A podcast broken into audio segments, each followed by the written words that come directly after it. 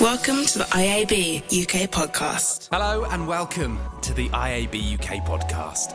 From the IAB, I'm James Chandler, and on today's episode, I unpack exactly what ethical advertising means with Stacey Delaney, Taboola's UK and Nordics country manager, and Deb Harper, partner at Mindshare Worldwide. We discuss the role industry leaders must play in turning platitudes and LinkedIn posts into meaningful change, and why the two C's of collectives and collaboration are so vital in leading to action. We also get into some of the initiatives Deb and Stacey lead within their businesses and the progress they're making, and agree violently on why an ethical media plan is so plainly good for business. But in true IAB form, I started by asking both of them how they'd rate the sustainability of digital advertising's future. There will probably always be advertising because there will always be something to sell and to Hmm. persuade people to to buy. But um, I think how sustainable are things in the way that we're doing at the moment? I'd probably score us somewhere in the middle, maybe a six. If ten is the best and one is the one is the worst. Lots of room for improvement by the sounds of it. There's things. room for improvement. Yeah, yeah. Um, Deb, what, what, what's your take? If you were gonna, uh, what would be on our sort of coursework if we handed it now as a, a digital advertising industry or advertising in general? uh, Where, where would we score, and where might our pitfalls be in terms of being a very sustainable industry? I would actually agree with Stacey on on a six. I think we are making strides, um, but we've got a, a long way to go. Um, and I think we need to move out of sort of the conversation part and into the action part, um, and into doing as well as just saying. So yeah, for me it's a six because just because I think the intention is there. and you know, intentions are honourable, um, but you know we need more action. Talk, talk to me about ethical advertising because it, it, it does seem to. There's all sorts of different flavors. It does mean different things to different people, whether it's your own background or where you work. There's sort of different things within it. When you hear ethical advertising, what, how do you interpret it, or what do you mean by it, Deb? For me, um, ethical advertising is um, around the data that you're using, around the way you employ people, around the tools and solutions that you put in place, holding yourself and your partners accountable. Um, all of those things build up to being ethical.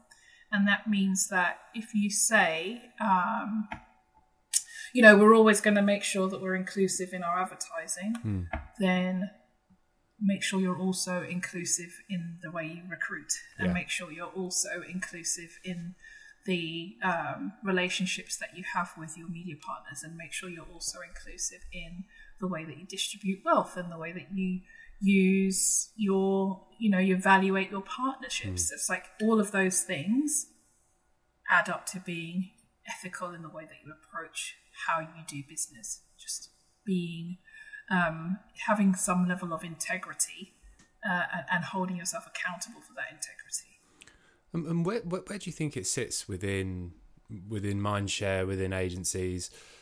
You know, there's a there's a slightly dire view that agencies are big trading machines, and it certainly wasn't the case when I was in one. But um, you know, it's it's the commercial bit and the the trading might that kind of comes first, and perhaps the ethical bit second. I- I- I- Is that an unfair assessment of sort of life at Mindshare and in the agency world today? I think so. Yeah, I think it's pretty unfair to say that now. um, I, I think you know we're much more rooted in in data, in putting consumers first, in understanding our audiences, um, and um, and looking at you know where we get our data from and how we use it, um, and then what does that mean from a trading perspective? No two ways about it. We have a lot of responsibility, a lot of power, and obviously with with great power comes great responsibility. Yeah. But um, there's a lot of power in in having that kind of you know media clout, um, budget clout, spend clout.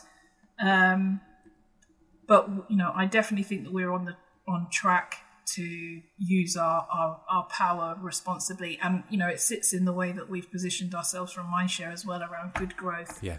Which is all around ethical data, every single yeah. last piece of it. And it's it's saying if you're going to spend your money, uh, if we're going to spend clients' money, let's let's be careful about how we do that. Let's be responsible with the way that we do that, um, and that lies in in being ethical and working with trusted partners and working, you know, building up journalism and using yeah. trusted journalists yeah. and you, you know, making sure that the partners we work with have got more diversity in the back end of the way that they are building their teams and so on. So all of that is is part of it. I think it's a lot more than just saying we're a big trading machine. Good. Um, yeah. Good.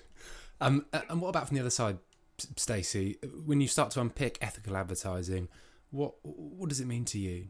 Yeah, I mean, I definitely agree with a lot of the things that Deb um, touched on. Uh, I think it starts with, uh, well, actually, I love that Deb mentioned the consumer and not a user because this is where, um, you know, when you're when you're advertising to someone, you need to respect them and think mm. of them as a person. And uh, I think a lot of this is where the foundations of being ethical in your advertising come from. And if we think about who that consumer is, that consumer might be very different to the person buying a campaign. It could it could be a whole broad spectrum of different people. Mm. And how can we talk to those consumers in the right way? Well, we must have representation in the room making decisions that can speak to those audiences. Um, we have to be respectful with a consumer's data, how we try to engage with them. Um, I also so so a lot of what I think about is like getting the right people in the room. Yeah. Like like yeah. Deb said, there's been a lot of talk, which has been great over the last year and a half, two years. But now, where's the action? And it's yeah. getting the right representation in the room. And um, it's really exciting to me to hear that around uh, how Mindshare has adapted here. It's really interesting. But I think also as well, looking at things like where is your where is your money being spent? Mm. Uh, because you vote with that pound, um, and uh, you know, looking at who the partners are, um, what are their what what it depends what ethics means to you. Are there hmm. are there women on their board? Are there are there diverse people on their exec team? Are you getting asked these questions now from from your customers? We don't get asked enough actually. I think it's something that should be on the agenda for hmm. anyone that's that's buying. I don't think everyone will have the answers straight away, but at least you force the conversation. Yeah. I think we probably tell people more now around our company values and and we're a bit more vocal about those. But no, we don't we don't hear it enough. Sometimes on RFPs sure, but not but not all the time. Yeah, There's, to come back to you, Deb, we, we, were sort of talking about the, you know, there seems to be lots of talk. Uh, to to take one thing, we're obviously. Uh, lots and lots of buzz around things like COP26 at the moment. You know, there's, there's uh, lots of uh, very meaningful conversations happening, but it's kind of all about what happens when that big group of uh, largely men come together and uh, uh, and decide what they do. LinkedIn, I love, but at times can feel a, a bit wearing in terms of you know pe- people stating intentions and sort of doing stuff, and there's sort of less of this is stuff we've done, but you know m- uh, more about what we're doing. Uh, are there some very you know simple things that that you can do to hold yourself to account or, or, or keep yourself honest? I mean, you talked about integrity and, and, and that kind of thing. Absolutely. Uh, one of the things we do at Mindshare, we have a, a team called the Collective. Um, and the Collective are a group of um, ERGs, individual ERGs that kind of come together. Um, and each ERG focuses on a different area. So we've got, you know, roots from, you know, ethical, uh, sorry, um, ethnicity um, and diversity. You've got enable for disabilities. You've just declassify for social mobility. You get the point, right? Nice. Um, and we come together under under very intersectional points. So things like recruitment. How can we be more um, diverse in the way that we recruit? Um, and that touches on on disabilities, on social mobility, on ethnicity, etc., etc. And then we look at, well, should we be opening the way that we work with particular recruiters? Mm. Do we have to have more diverse recruiters? Do how do we change the language in our advertising when we're advertising roles so that we're actually open to more neurodiverse um, candidates. So, um, you know, what can we be doing around working with the Brixton Finishing School yeah, or brilliant. Generating Genius? So, that, so it's really tangible things that we are doing to change the way that a we're recruiting. So that's that's sort of the start point. Bringing changing the teams so that you can change the mindset, so that you can change the out, outcomes. The second thing is around our planning product and making sure that you know we've got inclusive planning through the, the kind of the bloodline of everything we do, and that all of the planners that touch any kind of um, any kind of campaign have got an understanding of what it means to be inclusive. What does inclusivity look like? What does unstereotyping look Yeah, yeah. like? What does anti-racism look like? How do we be language sensitive? How do we culturally sensitive? All of those things come into play and you know, we're making sure that we are sense checking ourselves. I know not trying to mark your own homework, but tapping into people that have lived experience and also have media experience to be able to to um, review your campaigns, review your strategies, and make sure that there's enough inclusivity and representation. Stacey touched on that point, really, really big, right? Around making sure there's representation um, in your media campaign planning, um, and that there's representation in the room when Yeah. you are pulling those plans together. So there's a lot that you can do. There's a lot that we are doing. I know for sure around around putting your money where your mouth is Yeah. and and doing things, not just saying we need to do them, but actually actively doing them. I love it, and it did it did touch on what you were saying, Stacey, about you know having the the right people in the room. Uh, uh, probably unless we change the way we recruit and the play. I mean, uh, I think when I was coming through as an account manager, you know, it was if you were a Bournemouth University grad, you probably ended up working and you did that course at Bournemouth University. You know, you ended up being a planner, and then there were lots of planners from Bournemouth University, and you sort of all look and think the same. There's no no sort of diversity of thought, let alone diversity of how we look and and uh, and how we think. Uh, but yes, to, for it to reflect in the work, uh, Deb is right, isn't she? You, you really do have to have a different mix of people with different lived experience. I definitely think so. We should embrace what sort of happened with, you know, uh, with this hybrid working that we're now in. Can we spread some of the jobs across the country as well? Like, um, you know, remove remove the need for a, a university degree. You know, when we're hiring, I think yeah. things are all up for grabs.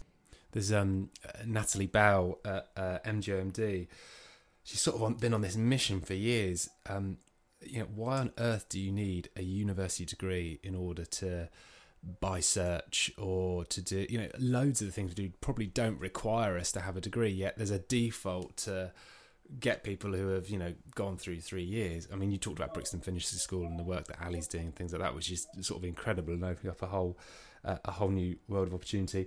Um, leaders deb how are leaders doing in this do our do our leaders uh, inspire us are they um, do they look and feel like us you know is there hope in the leaders of today and the leaders of tomorrow I mean, there's definitely hope in the leaders of tomorrow.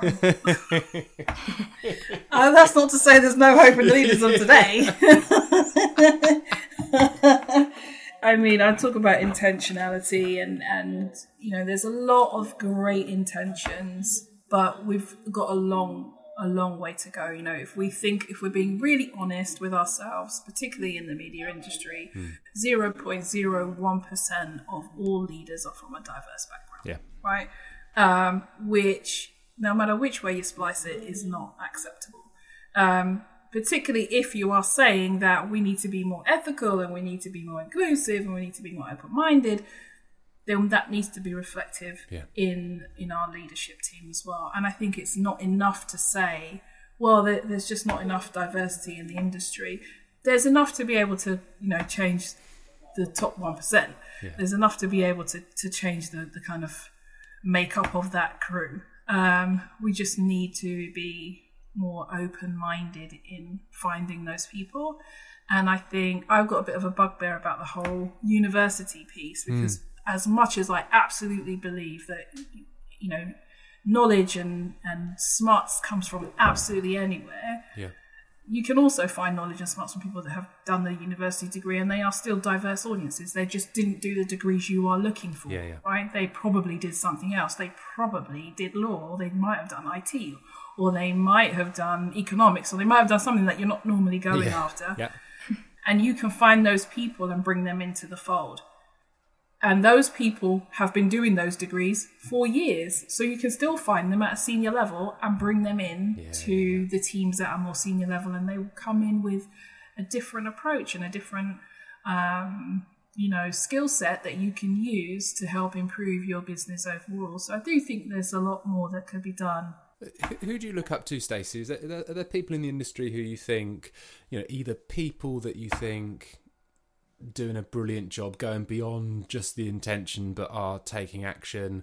Uh, are there collectives? Are there organisations? Are there, you know, uh, competitors that you look at that you think actually, yeah, they're they're getting something right there? Yeah, I would actually say it's it's more the collectives because there's some amazing amazing collectives out there that that um, are working in this space. The Conscious Advertising Network is hmm. doing some really interesting things around ethical advertising, um, but actually, like I'm part of Bloom, and Yeah, yeah. I think that's an amazing group of, hmm. of people that have come together and are basically trying to uh, build a community who really drive change in, in our industry. And you know what? Be, then you feel more like you belong, right? If you're if you're from, like I'm part of Outvertising, I feel like I'm more I belong more because I I'm, I'm around other people that are LGBT in the industry that are like me. So I think there's these groups that are helping to not only I mean, they're a bit more grassroots, right? And it's not really the leadership that you asked, but they are getting a voice with leadership and they are raising awareness, is what I would say. Another one is MEFA, um, who's doing some great stuff. So I think there's some really, really good organizations that are really trying to drive change and just helping people to want to stay in the industry because there are other people like them that they can talk to. We had um, Jed and Sarah who founded Common People, both ex Mindshare. Actually, the Mindshare uh, alumni is very, very strong here. Um, you know, d- thinking about you know people from working class backgrounds who perhaps don't get the chance and trying to find a pathway uh, in for them. But you're you're right. It's these sort of collectives that maybe start small but are really starting to uh, to gather some momentum. P- part of that, I guess, is this the age old idea of collaboration when you sort of get different people together, whether they're um, you know rival newspapers, you can kind of down tools and work on something better. It, it it feels you look in some places in our industry, collaboration is so easy. Maybe some of those collectors we talked about. In other places, it sort of feels really it feels really tough. Certainly from an IAB point of view, we we spend a lot of time bringing very different types of businesses together and people together to maybe do things they, that, they can't do on their own. What what's your um, sense, Stacey, of how easy collaboration is if there is a you know if we're all saying yeah we all need to we need to make the stuff that we're producing more diverse is there a sense of people wanting to forget about where you work come together and, and try and make it better I think certainly in the groups that I I just mentioned, I think there definitely is that because I think people have got are quite driven to to change things yeah and are frustrated and and want to see that change. And do you take it back to the business as well? Do you would you take it back to Taboola in terms of um, you know initiatives that you've got or support that you need, and and are the business sort of supportive of what, what you want to do and what you want to say? Yeah, absolutely. I mean, this, this over the last couple of years, this has been this has been a good time to to raise these kinds of issues. So, like Deb said, like we've we've got a number of employee resource groups at at Taboola that have that you know they start out as grass- grassroots things, and and then the company asks those those groups for for help Yeah. on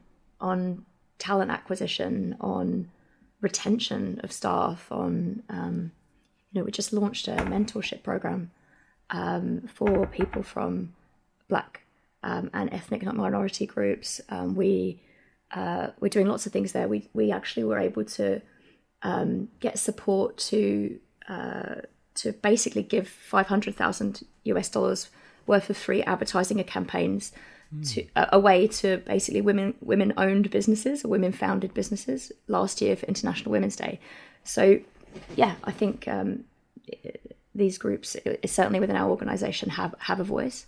I think the hard part is that they're jobs on top of additional jobs. They're kind of volunteer led, and so it's it's about how much output can you have when it when it's like that. Wh- wh- What about you, Deb, on on collaboration?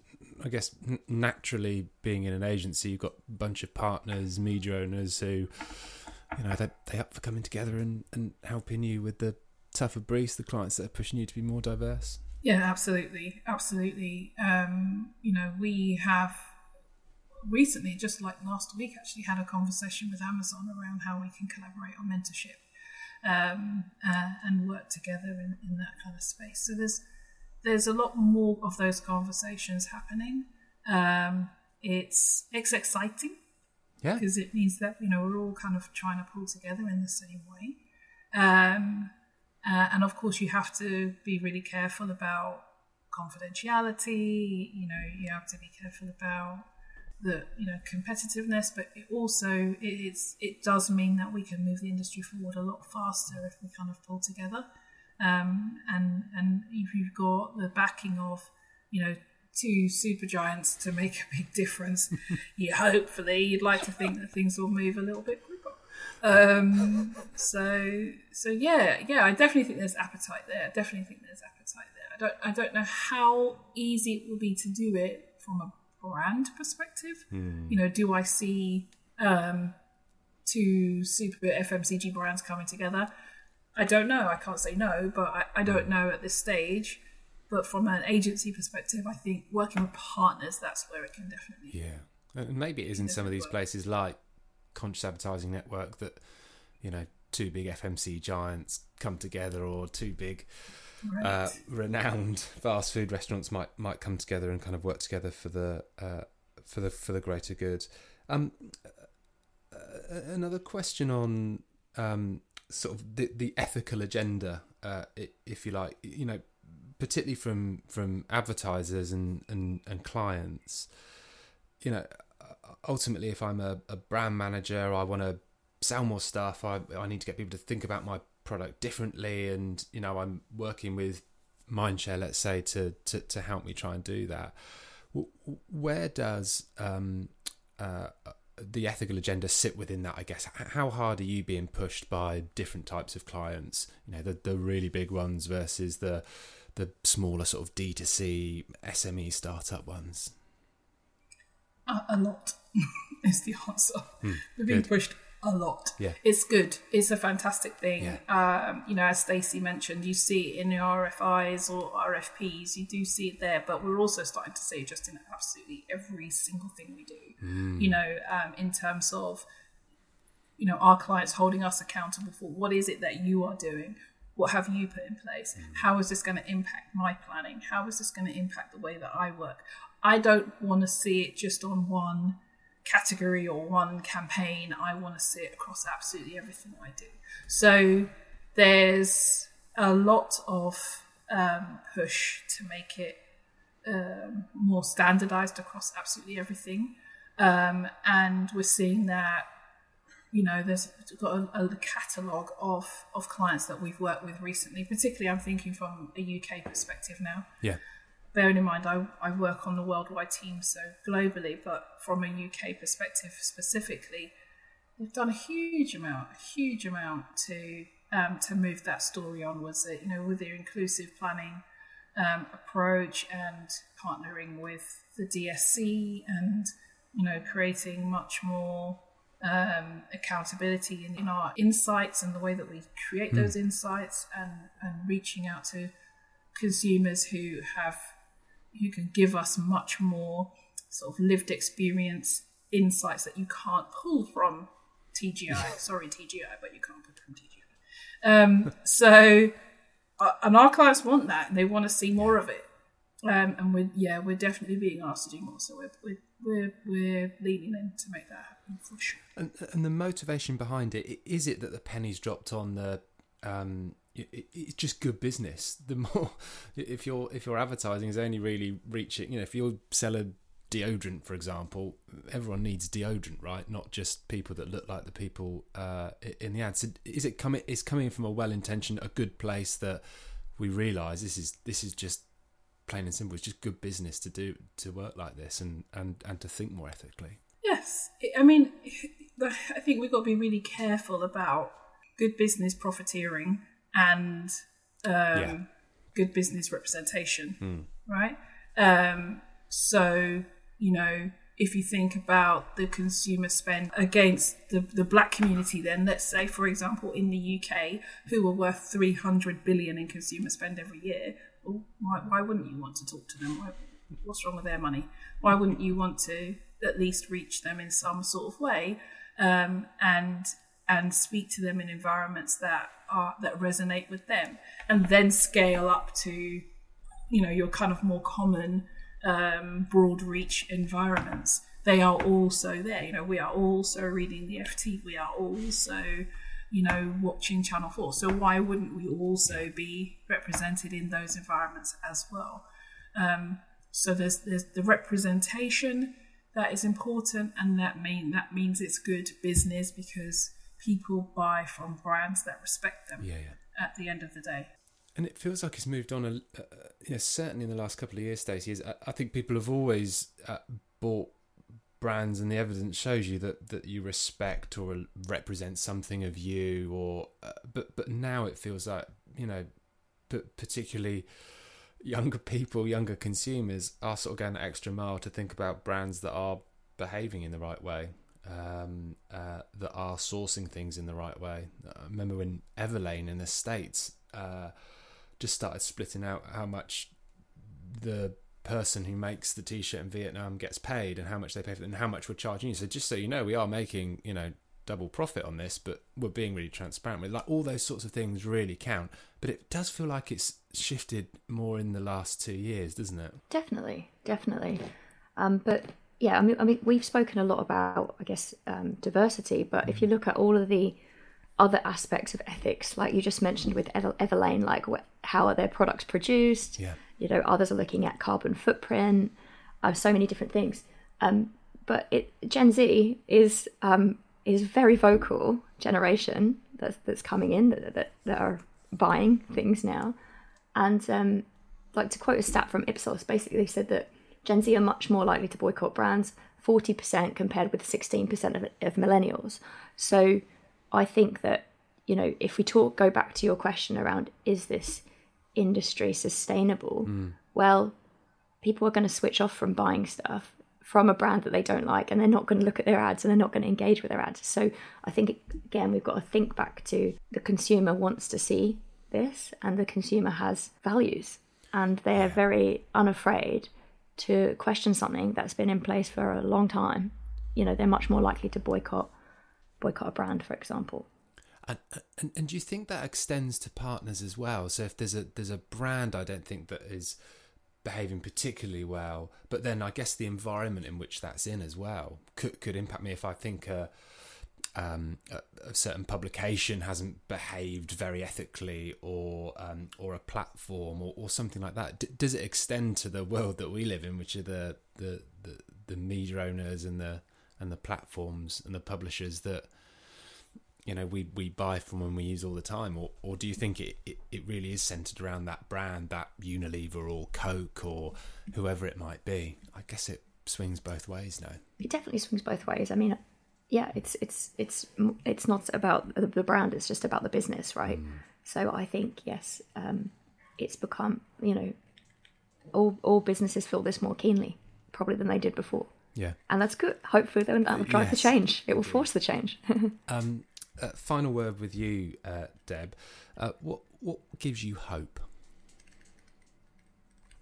what, a what a horrible big wieldy question to end on. It's come out of nowhere that I haven't said have a think about. Uh, the fact that we're even having this conversation gives me hope. Mm. The fact that it's on IAB's radar mm. gives me even more hope um, the fact that you know we are moving, trying to move towards a much more um, ethical environment. Those things give me hope because ultimately, and you know, ultimately, you're trying to make a seismic shift mm. against systemic issues, um, and you know, it's deep seated, it's deep rooted, and so it's not going to change overnight. And I think we all need to be really careful about managing our own expectations around how quickly things move because we've been fighting this fight for 200 years. So it doesn't, it doesn't happen overnight. Um, but it gives me hope that we are we are having the conversation that is on lots of people's radars. You know, Stacey's mentioned MIFA and Bloom, um, to name you know many more who are you know working really hard to try and um, make it uh, broad reach across the industry in total. So I think all of those all of those things give me great hope. Wonderful. That's a very nice way to end. But we want to see some action as well. Totally. Uh, anyone listening to this, get some action. Don't just post it on LinkedIn. Take some action. It's been a wonderful 20 minutes talking to you both. Thank you so much for giving me some time. Uh, and just thanks. There's lots of really thought provoking stuff in here. Uh, and I'm sure we can link off to some of the stuff that you're doing in the in the show notes as well. But thank you, Deb. Thank you, Stacey. The IAB UK podcast. Deb Harper from Mindshare and Stacey Delaney from Taboola there. I first met Deb last year as part of Mindshare's Huddle. It was a session that I was on a panel on uh, for Unruly around a, a, similar theme, actually. It was around funding media ethically, thinking about how you make uh, advertising for the better. Uh, and it was this balloon debate. So each person has a five minute soapbox effectively to kind of make their elevator pitch. And Deb's was incredible, uh, so so compelling, and you heard a bit of that come through. So I was absolutely delighted when she said she'd come on the podcast and talk about uh, ethical advertising. There's just this real restlessness with her that um, just not happy with all the talk. Just we just desperately want to see some change and. And you get the sense that she's had this conversation too many times and would much rather be talking about the progress we're making than maybe going around in circles with with kind of uh, all the talk. But uh, I thought she was brilliant on the huddle panel. I thought she was absolutely brilliant as part of our chat. So I'm I'm I'm so grateful that she came on uh, came onto the podcast.